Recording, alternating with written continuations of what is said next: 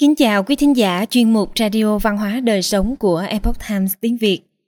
Hôm nay, chúng tôi hân hạnh gửi đến quý thính giả bài viết của tác giả Hoàng Phủ Dung mang tên Cảm ngộ Tây Du Ký, phần 20. Nhớ lại sự huy hoàng của cấp cô độc viên. Bài do Tâm Thanh biên dịch theo bản gốc từ Epoch Times Hoa ngữ. Mời quý vị cùng lắng nghe. Cấp cô độc viên – còn gọi là kỳ viên, là lâm viên rực rỡ, từng tỏa chiếu ánh sáng thời Ấn Độ cổ đại.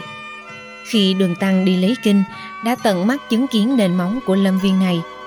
Thời gian trôi qua, khi nét huy hoàng của quá khứ không còn nữa, truyền thuyết về kỳ viên cảm động lòng người, cuối cùng được truyền từ thế hệ này sang thế hệ khác, lưu dấu ngàn thu. Trong Tây Du Ký, Đường Tăng vì nhất thời buông thả ham vui, bị yêu quái dùi vào sơ hở. Trong lúc mãi xem ngắm hội đèn lồng tại phủ Kim Bình, đã bị ba con tê giác tinh ở núi Thanh Long bắt đi. Ngộ không, bát giới và sa tăng dốc lòng hợp lực dưới sự trợ giúp của tứ mộc cầm tinh từ thiên thượng giác một dao đấu một giải khuê một lan và tỉnh một hãng cuối cùng đã diệt trừ được yêu quái giải cứu đường tăng thầy trò đường tăng rời khỏi phủ Kim Bình, tiếp tục đi về hướng Tây. Đi được hơn nửa tháng, thì mấy thầy trò gặp một ngôi chùa lớn. Trên biển ghi rõ mấy chữ to, Bố Kim Thiền Tự. Đường Tăng vừa nhìn thấy hai chữ Bố Kim, trong lòng liền nghĩ, lẽ nào đã đến địa giới nước xá về ư? Một đường đi tới đây, các đồ đệ chưa từng nhìn thấy sư phụ quen thuộc đường xá bao giờ. Thế là bác giới tò mò hỏi, Sao hôm nay sư phụ lại biết rõ đường xá như vậy? Thì ra trước đây khi đường tăng tụng đọc kinh điển đã từng nhìn thấy ghi chép liên quan. Vì vậy ông liền giảng nói cho các đệ tử về lai lịch của kỳ thụ cấp cô độc viên. Khu vườn này trong sử sách xác thực có ghi chép. Trong lịch sử, tăng nhân người đại đường là Tam Tạng một mình đi đến Ấn Độ. Trên đường đi, ông đã tận mắt chứng kiến di tích lịch sử nổi tiếng này, đó là cấp cô độc viên.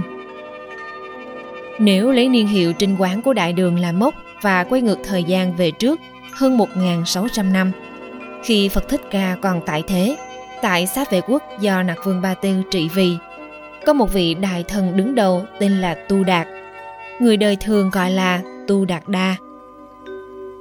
Ông vốn có thiên tính khoáng đạt, nhân hậu, thiện lương, Ông rất giàu có và thích làm điều thiện. Thường bố thí cho người khác là một trưởng lão thông thái, giàu có và đức hạnh. Phạm là cứu tế người bần cùng, vỗ về người quá bùa cô đơn. Ông đều tận lực cố gắng. Mọi người xung quanh tụng đức độ của ông, từ đó gọi ông là cấp cô độc trưởng giả. Có một năm nọ, vì để tìm một gia nhân xinh đẹp đoan chính cho người con trai thứ bảy của mình – đó là con gái của Hộ Di, đại thần đứng đầu vương quốc Ma Kiệt Đề. Tu Đạt đã đích thân chở châu báu đến thành vương xá. Dọc đường đi, ông vẫn không quên cứu tế người cùng khổ. Lúc đến nơi, Hộ Di nghênh đón Tu Đạt, bày tiệc khoản đại rất nhiệt tình. Thế nhưng hôm đó Tu Đạt trông thấy Hộ Di còn đích thân đốc thúc một chuyện khác. Người thân trong gia đình đều rất bận rộn, giống như chuẩn bị cho một đại tiệc quan trọng – Tu Đạt cảm thấy kỳ lạ, bèn hỏi nguyên do. Hồ Di trả lời là chuẩn bị để cúng dường cho Phật và các chư tăng. Vì Tu Đạt không biết thế nào là Phật và tăng, Hồ Di liền giảng rõ về uy đức của Phật Đà. Tu Đạt nghe xong, trong lòng vô cùng vui mừng. Đợi đến tảng sáng ngày hôm sau, ông cũng đi lễ bái Phật Đà. Khi tiến vào tịnh xá, chính mắt ông trông thấy kim thân Phật Đà thần uy lồng lộng, so với những gì hộ chi nói, còn thù thắng hơn gấp trăm lần. Sau khi nghe được giáo lý của đức phật, ông lập tức ngộ đạo. Tù đạt nghĩ về hiện trạng của xá vệ quốc, ta kiến và tạ ngôn đầy rẫy, ngoại đạo tung hoành truyền bá. Thế nhưng không nghe thấy danh tiếng của phật và tăng, đất nước giống như rơi vào đêm dài tăm tối. Vì vậy, ông bèn thỉnh cầu đức phật thích ca hạ giá đến xá vệ quốc khai hóa cho hết thảy chúng sinh trong nước. Ở xá vệ quốc còn chưa có tịnh xá, không thuận tiện cho người xuất gia khởi cư hành đạo. Để nghênh đón Đức Phật đến, Tu Đạt quyết định trở về xá vệ quốc, xây dựng một ngôi tịnh xá. Phật Đà phái xá lợi Phất trợ giúp ông sắp xếp lo liệu việc này. Sau khi trở về xá vệ quốc, mỗi ngày Tu Đạt đều cùng xá lợi Phất đi khắp mọi nơi. Hai người nhìn tới nhìn lui, phát hiện chỉ có hoa viên của Thái tử Kỳ Đà là thích hợp nhất. Đất đai ở đây bằng phẳng, rộng thoáng, có rừng cây và suối nước bao quanh. Hoàn cảnh đặc biệt yên tĩnh và thanh nhã. Tu Đạt liền bàn bạc với Thái tử để mua lại hoa viên. Thái tử nghe xong, cười lớn nói Ta không thiếu tiền, sao lại phải bán khu vườn này? Huống hồ, hoa viên này là nơi ta thường ngày vui chơi tiêu dao, sao lại bán cho ông? Tu Đạt thỉnh cầu hết lần này đến lần khác, cũng nguyện bỏ ra số tiền lớn để mua. Thái tử nói đùa, nếu ông có thể trả giá bằng việc dùng vàng phủ kính khu vườn, ta mới bằng lòng nhượng lại khu vườn. Tu Đạt kính ngưỡng Phật Đà, mong cho quốc gia sớm được khai hóa. Nguyện mang hết tài sản ra để hoàn thành việc này. Cho nên lập tức đồng ý. Không ngờ, thái tử lại đổi ý, không chịu bán hoa viên mà mình yêu quý. Tu Đạt thân là đại thần đứng đầu trong nước, nghiêm túc nói. Thái tử không được nói lời đùa giỡn. Thái tử thấy đuối lý, đành phải chấp nhận.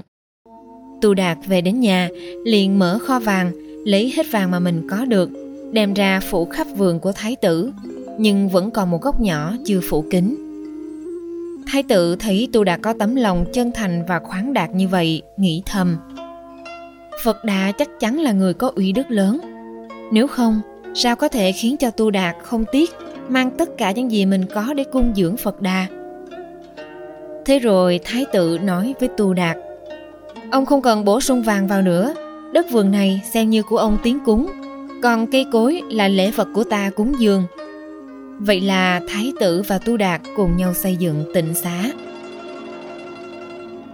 Tịnh xá sau khi được kiến tạo xong Phật Thích Ca đến xá vệ quốc và nói với A Nan Đất vườn này do Tu Đạt mua Cây rừng này là do Kỳ Đà hiến Chú thích cũng có bản dịch là Thệ Đa Cả hai người đồng tâm hiệp lực hoàn thành công việc này.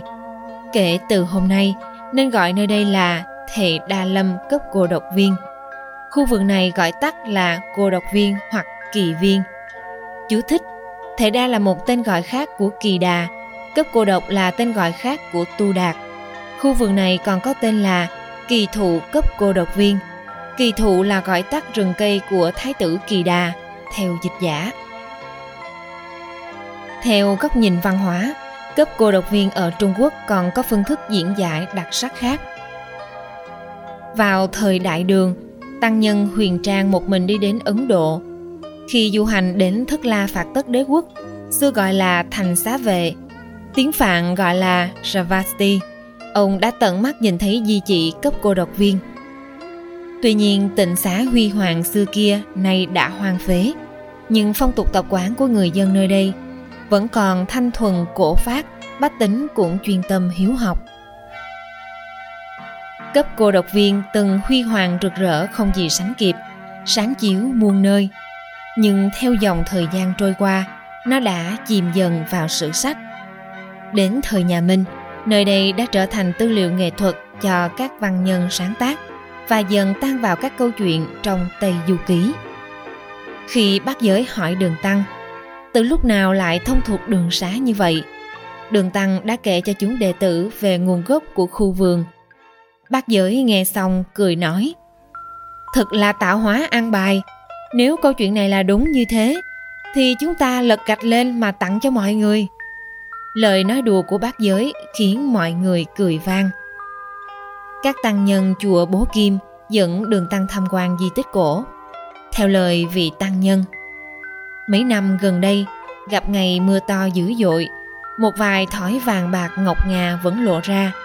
Những người có duyên gặp may thường nhặt được chúng. Tam tạng tham quan di tích cấp cô độc viên, chắp tay trước ngực cảm thán. Ức tích đàn na tu đạt đa, tăng tương kim bạo tế bần a, kỳ viên thiên cổ lưu danh tại, trưởng giả hạ phương bạn giác la. Tạm dịch nhớ xưa đàn na tu đạt đa từng đem vàng bạc cứu tế a. Kỳ viên ngàn thu còn lưu mãi trưởng giả phương nào bạn giác la. Kỳ viên huy hoàng theo thời gian đã bước xuống vũ đài lịch sử và câu chuyện đằng sau những di chỉ này như đức hạnh tốt đẹp của ngài tu đạt cứu người bần cùng, chăm sóc người neo đơn già cả, sự kính ngưỡng của thái tử đối với phật đà, sự kiên trì, nhẫn nại của đường tăng, không ngại đường xa vạn dặm, tầm cầu pháp không lay chuyển. Mỹ đức của họ tựa như đóa sen vàng lấp lánh trong dòng sông dài lịch sử quang huy sáng lạng.